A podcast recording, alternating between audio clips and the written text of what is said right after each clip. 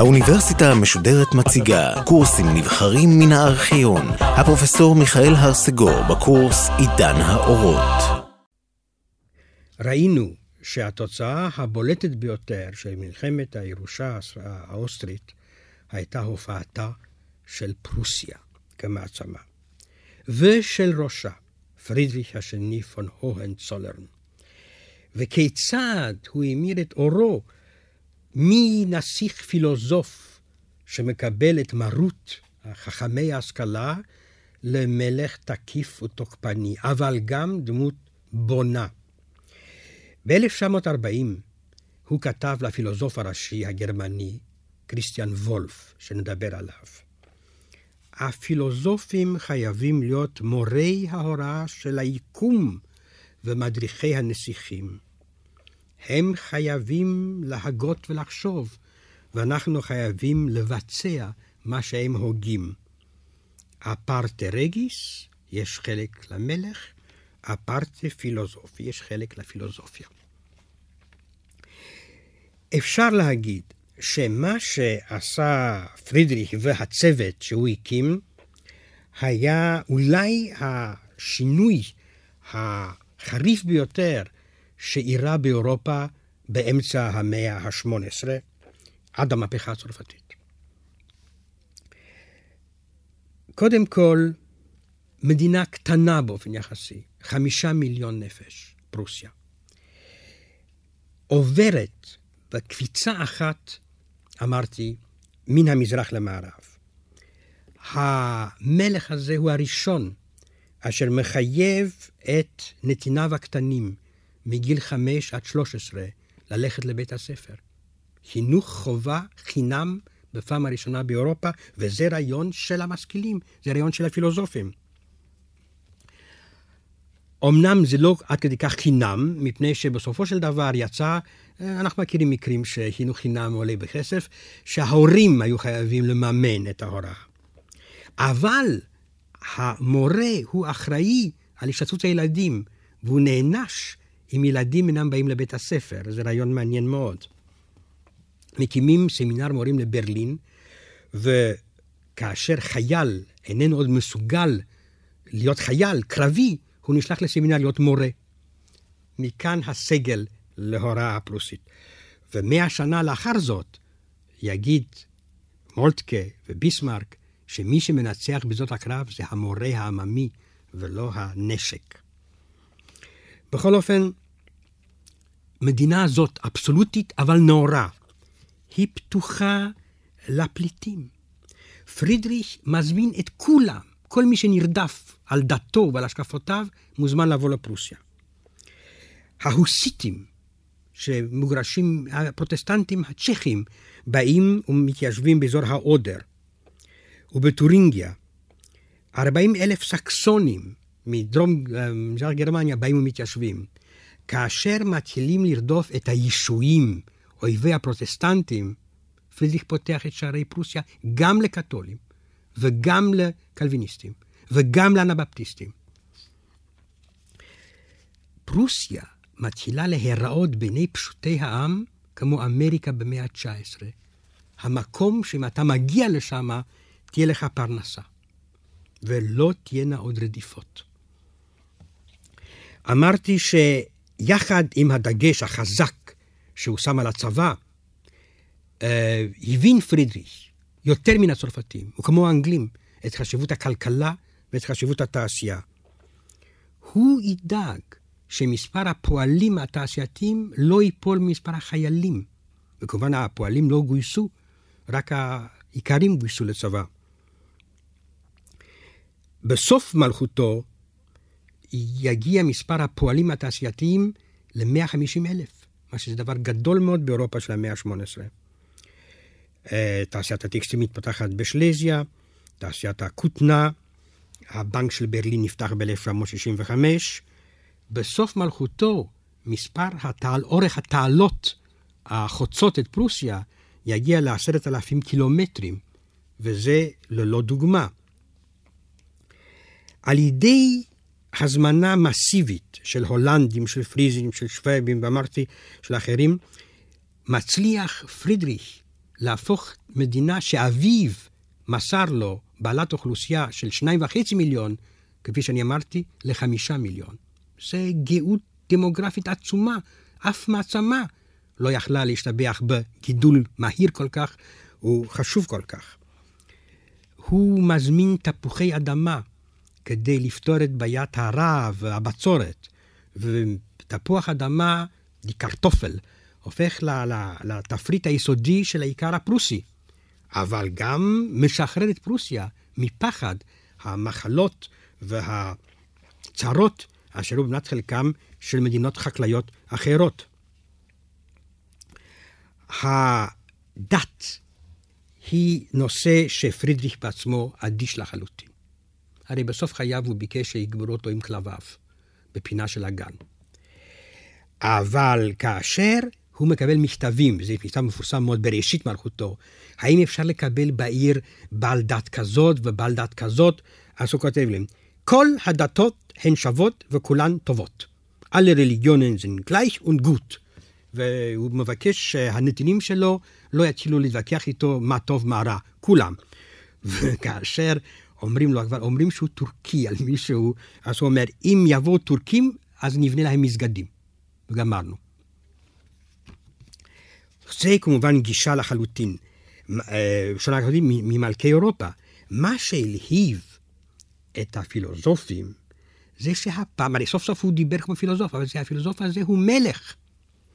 הוא יושב על, על, על כס מלוכה. Uh, הוא בעצמו היה אכול אמביציה ושאפתן שלא התבייש בשאיפותיו. הוא נהג להגיד שאם אתה עושה תוכניות קטנות, אתה תישאר נמושה. יש לעשות תוכניות גדולות, אשר לא מצליחות כולן, אבל אפילו אם תוכנית אחת מצליחה, אז אתה קונה לעצמך שם. פרידריך השני, מלך פרוסיה, למרות כל מה שנאמר ונכתב, איננו לאומן גרמני. הוא בכלל לא דיבר גרמנית, הוא דיבר צרפתית. את אות ההצטיינות העליון של פרוסיה, הוא קרא לזו למען הזכות בצרפתית, פור למריט. את ארמון הקיץ שהוא בנה ליד ברלין, הוא קרא ללא דאגה, בצרפתית, סן סוסי. הוא בקושי דיבר גרמנית. מה שהוא רצה זה משמעת ונאמנות למלך פרוסיה, לנשר השחור של פרוסיה, ולא לאיזושהי לאומיות גרמנית. הצבא הפרוסי הפך הצבא המודרני ביותר באירופה. החייל הפרוסי יכול היה לראות שלוש פעמים ברגע, שלוש פעמים ב-60 שניות, מה שהיה השיא הטכני שאפשר להגיע. הרובים שלו, כלומר הכדורים, היו מגיעים ל-225 מטר. זאת אומרת, הטווח הארוך ביותר שרובה יכול היה אה, לראות אז באירופה. האבק השריפה שהיה בתוך הכדור, 15 גרם, היה המספר הגדול ביותר, אבל כאן גם הרעש, אבל גם התוצאה הייתה מאוד מאוד מרשימה. פרידריך לא יכול היה לבצע את שחרור הצמיתים של ממלכתו, מפני שהוא היה זקוק לקצינים, והקצינים היו בעלי אחוזה, היונקרים הפרוסים המפורסמים, ואלה לא היו מסכימים בשום אופן לקבל, אה, לעמוד מול איכרים חופשיים. אבל אה, הקצינים קיבלו משכורת קטנה ביותר, אה, והיו חיים הרבה יותר, המצב הרבה יותר ירוד מן הסוחרים והתגרנים של ברלין ושל הערים האחרות. הוא העלה את תהילה הצבא הפרוסי לא על ידי המעמד הכלכלי שלה, אלא על ידי השירות שהם היו uh, מביאים למדינה. כאשר גנרל פרוסי סירב לתת את ביתו, יחידתו, לסגן משנה, מפני שסגן משנה סוף סוף, מי יודע מה הוא יגיע, כתב לו פרידריך מכתב איום, ששם הוא אמר שהמשפחה שלך לא תתקדם על ידי עבר המין של בתך, אלא על ידי החרב של חתנך. וכמובן שהגנרל הרכין את ראשו והסכים מנישואי הבת. הוא היה גס מאוד כשהיה צורך שיהיה גס. Uh, המשמעת הפרוסית הפכה מפורסמת בעולם כולו.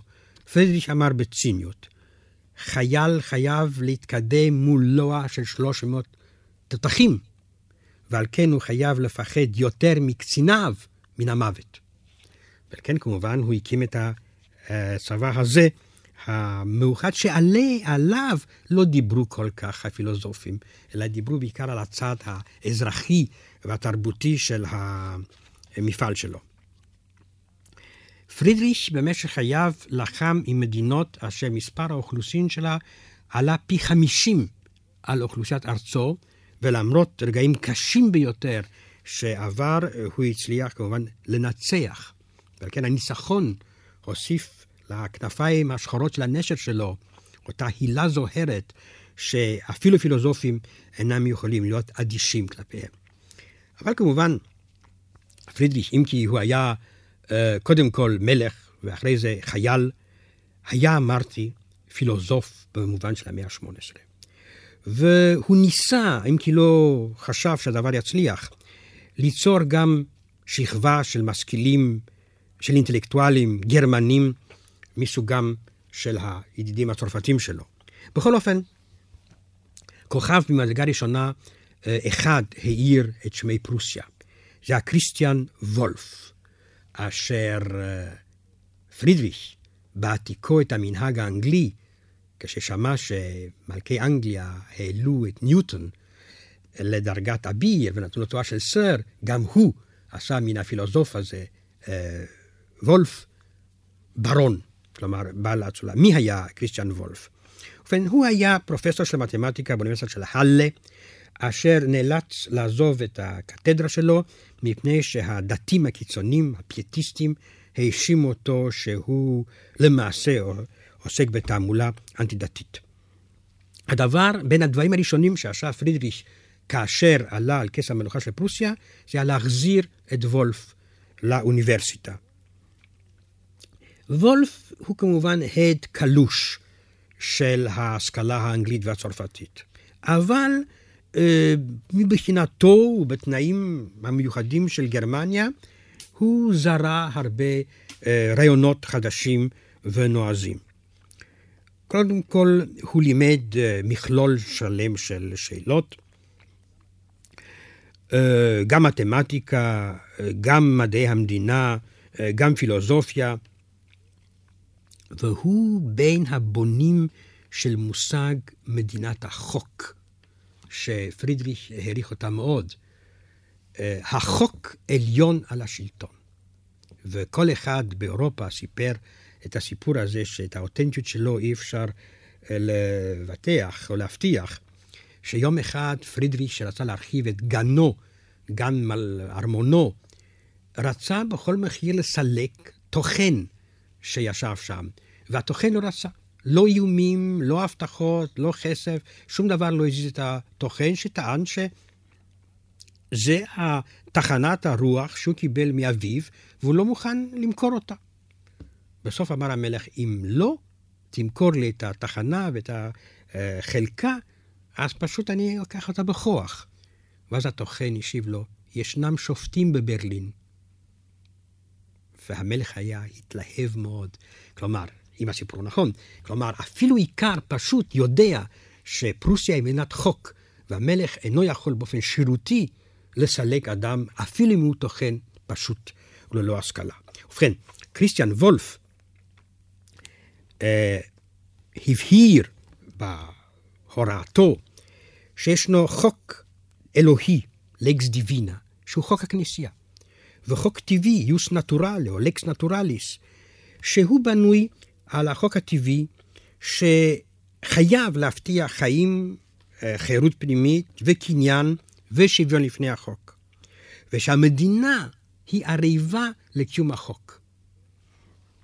למעשה, אלה הם רעיונות שפרידריך קיבל אותם כל עוד לא מדובר באופוזיציה פוליטית, לא מדובר בפרלמנט, אלא מדובר בשופטים ישרים, הוא היה מוכן לתת להם כר נרחב מאוד לפעולה ולמנוע כל התערבות שירותית בתוך העבודה שלהם. כמובן שמול פרוסיה זאת, שהופכת עכשיו להיות מין יריבה שנייה לצרפת אחרי אנגליה, ניסה אפילו השלטון הצרפתי שהיה כל כך בטוח בעצמו, שהוא חשב שללמוד ולהיות מושפע על ידי אחרים זה פשוט פשיטות כבוד שלו להנהיג רפורמות. כישלון הרפורמות מוכיח עד כמה צרפת, מתכוון למנגנון, אה, לא היה מותאם לשינויים אה, אשר חלו באירופה. מה היה הבעיה הגדולה? אחרי סיום המלחמה, מלחמת הירושה האוסטרית, אשר נסתיימה מבחינת הממשלה הצרפתית בגלל הגירעון בתקציב ובגלל העובדה שהאוצר לא היה מסוגל לממן המשך המלחמה. הוא עמדה בכל חריפותה השאלה הגדולה של שוויון לפני המס. כי הרי סוף סוף זאת צרפת הייתה אחת המדינות הנדירות במערב אירופה, שהאצילים ואנשי הכנסייה לא שילמו פרוטה. אם כי אנשי הכנסייה מדי פעם היו מוסרים למלך מה שנקרא מתנת חינם, היא לא הייתה חינם בכלל. אבל האצולה לא שילמה. האצולה טענה שהיא משלמת את מס הדם. היא שופכת את הדם בשדות הקרב, על כן היא פטורה ממיסים. כלומר, יצא דבר מצחיק ביותר, או גרוטסקי, שבין עשירי צרפת, בעלי האחוזות הגדולות, היו פטורים ממס. על כן, מה, מה אפשר לעשות? ובכן, אחרי המלחמה, ב-1748, תחת השפעתו של מי שאפשר לקרוא לו שר האוצר, משו דרנוביל, ביקשה הממשלה הצרפתית שגם האצילים וגם אנשי הכמורה, החל ממאי 1749, ישלמו את החלק ה-20 של הכנסתם בתור מס הכנסה. המס לא היה גדול, החלק ה-20, יש הרבה אנשים שמשלמים מס הכנסה שמרוצים מאוד לשלם את החלק ה-20 בלבד. ובכן, זה לא קרה. הייתה התנגדות, כמה חזית של בעלי זכויות יתר, והמלך, שהיה בעל אופי חלש ביותר, נסוג. וזה אולי סמלי שהפרשה העלובה הזאת התרחשה בדיוק באותה תקופה, 1748-1749, כשמונטסקיו, שכבר הזכרנו אותו בתור בעל המכתבים הפרסים ובעל ההערות על גדולת הרומאים ושקיעתם, הוציא את ספרו הגדול והחשוב ביותר, רוח החוקים, לספרי דה לואה. זהו ספר שללא ספק השאיר ירושה שאנחנו עדיין חיים אותה. זה הספר שמפתח את תורת שלוש הרשויות, הרשות המוציאה לפועל, הרשות המחוקקת והרשות השיפוטית, אשר חייבות להיות עצמאיות זו מזו. מונטסקיו טען שזאת המסקנה שלו אה, ממה שהוא ראה ולמד על אנגליה. אם כי ללא ספק זה הרבה מאוד ממונטסקיו עצמו, ולא כל כך הרבה מאנגליה. הספר, שהוא ספר עצום, המהדורה הראשונה הגיעה כמעט לאלף עמודים, הפתיע מאוד. Uh, היחס של מונטסקיו לדת הוא מעניין. הוא טוען קודם כל שהדת עוזרת ללכד את האזרחים, אבל בתנאי אחד, שהממסד הדתי לא יוכל בשום אופן לגבור על הכוח הממלכתי. כלומר, הממסד הדתי חייב להישאר כל הזמן תחת פיקוח והשגחה המדינה החילונית. אה, ריבוי הדתות בתוך מדינה אחת היא לא אסון, אלא סיבה של חופש הדעות. אין צורך לעשות תעמולה דתית. כל אחד חייב להישאר בדתו, אבל כל אחד חייב לסבול את דתו של הזולת. הספר בפעם הראשונה אה, אצל מוטסקיול בפורן מעלה את הבעיה היהודית, והוא מזכיר את הרדיפות של האינקוויזיציה, ילדות בנות עשר שנשרפות על המוקד מפני שבפורטוגל ובספרד חושדים בהן שהן יהודיות. ואז הוא כותב, כאן עושים רעש גדול מאוד, מפני שקיסר יפן כאילו מעלה נוצרים על המוקד. אבל מה עושה האינקוויזיציה בארצות קתוליות? לפחות אם אתם לא רוצים להיות נוצרים, תהיו בני אדם. זאת מחאה נגד רדיפות היהודים. הוא גם עוסק ביהודים בספר הגדול הזה של רוח החוקים, וטוען שחוסר הטעם של היהודים ואופיים המושפל בא מפני שהם לומדים תלמוד יותר מדי, וההוכחה זה שאי אפשר למצוא בקרב הרבנים אף אינטלקט אחד חשוב שאפשר להעריכו. מונטסקיו, אה, רק פתח את הדרך לידידו הרוזן מבית בופון, אדם עשיר מאוד, שהיו לו גם מפעלי תעשייה, בין המעטים שהיו בצרפת, אבל אדם שעסק בביולוגיה, מה שנקרא היום ביולוגיה, כלומר בבוטניקה ובזואולוגיה. ובכן, אה, ביפון פרסם ב-1949 את הכרך הראשון של מה שהוא קרא היסטוריה טבעית. זה למעשה ספר של זואולוגיה. הוא מנסה להסביר את קיום החי עלי אדמות. אפשר לחשוב שזה נושא ניאוטרלי לחלוטין, אשר לא חייב לעורר התלהבות או זעם, אבל הספר גרם מיד לשערורייה כמובן, מפני שכדי להסביר את תופעת החיים עלי אדמות, הוא לא יכול להסתפק ב... הוא לא יכול להסתפק בקרונולוגיה הכנסייתית, חמשת אלפים שנה. הוא חושב שהאדמה סבלה תהליכים של עשרות אלפי שנים, והמאובנים הם הוכחה לכך. זה כמובן מיד עורר את הסורבונה, שהייתה האוניברסיטה של פריס, הכלבת השמירה של הממסד הקיים, והם דרשו מבופון לחזור בו. הוא חזר, והוא חזר בו, והמשיך לפרסם את ספרו. ככה שהוא בעצמו כתב לידיד שהם הסתפקו בהסבר שלי שהיה מטומטם ואידיוטי לחלוטין, אבל הם הסתפקו, למה לא? האמת היא שהם לא יכלו לגעת באדם שהיה גם רוזן, וגם מנהל של הגן הבוטני של המלך, וגם אדם שקרוביו היו בצמרת השלטון והחברה. בכל אופן, בהמשך הספרים, הוא טען שאלוהים לא המליח את הים, כפי שלימדו אז, אלא הסיבה של מליחות הים היא שונה. הוא ידע שבסיביר מצאו אה, שרידים של ממוטה, ועל כן כמובן בפו מגיע למסקנה שאלוהים לא יצר את הכל כפי שהוא, שהיו שינויים, והוא חושב שייתכן שהעולם קיים כבר 74 אלף שנים, ולא 5,000 או 6,000, כפי שטוענים התיאולוגים. פרשה מעניינת מתפתחת בצרפת בשל חייו הפרטיים של המלך. המלך מאוהב במדאם דה פומפדור. הוא הביא אותה לארמון ורסאי, הוא הושיב אותה לשולחנו, נגדה כמובן זוהמת המלכה, הפולניה מריה לשינסקה, וגם יורש העצר, הדופן, שהוא דתי ביותר. מאדם דה פומפדור נאלצת על כן להילחם נגד הכנסייה, התומכת במלכה. כדי לעמוד בלחץ, היא זקוקה לכרות ברית עם תנועת ההשכלה. ואז קורה שהמאבק בין אור וחושך, ימין ושמאל, אה, הקדמה והמסורת, מתרחש ממש בחדר המיטה של המלך. והפילגש היא עם התנועה החדשה. המלך הוא מושפע על ידי הרעיונות המסורתיים.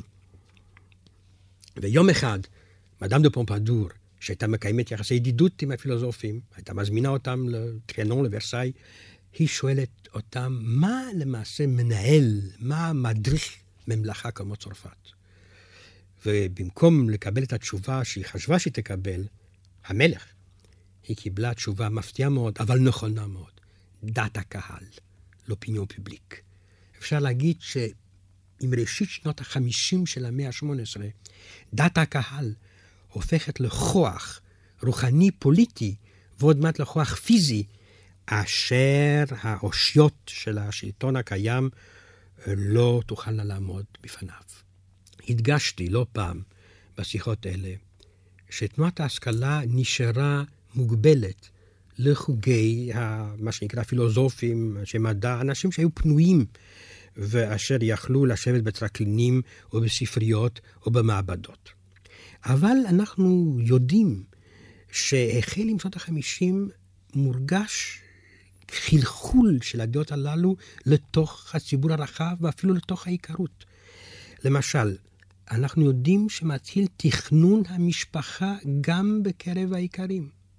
אנחנו יודעים שהאיסור המוחלט 40 יום בשנה של מגע מיני, שהכנסייה הקתולית הייתה דורשת מן המאמינים, האיסור הזה הולך ונעלם במחצית השנייה של המאה ה-18. לפי תאריכי לידת התינוקות, אנחנו יודעים שהאיכרים אינם מכבדים את הדבר הזה. המספר של, ה, אה, של הנשים המתחתנות בגיל צעיר הולך ויורד. עכשיו הנשים מתחילות להינשא בגיל 20-25 ויותר. המנטליות שהעיקר זה לעשות ילדים ויהיה מה, נעלמת. ההורים אינם דואגים רק למספר הגדול של ילדים, כי המספר הגדול של ילדים זה המין ביטחון סוציאלי. אמנם חלק של ילדים ימותו, אבל אלה שיש לו בחיים יתמכו בהורים. עכשיו, גם בחברה העירונית הזהירה, בבוגרות הזהירה, וגם בעיקרות, מתחילה להופיע דאגה חדשה. חינוך לילדים, ועל כן פחות ילדים. אפשר להגיד שחלק אינטגרלי של המנטליות המערבית מתגבשת באמצע המאה ה-18.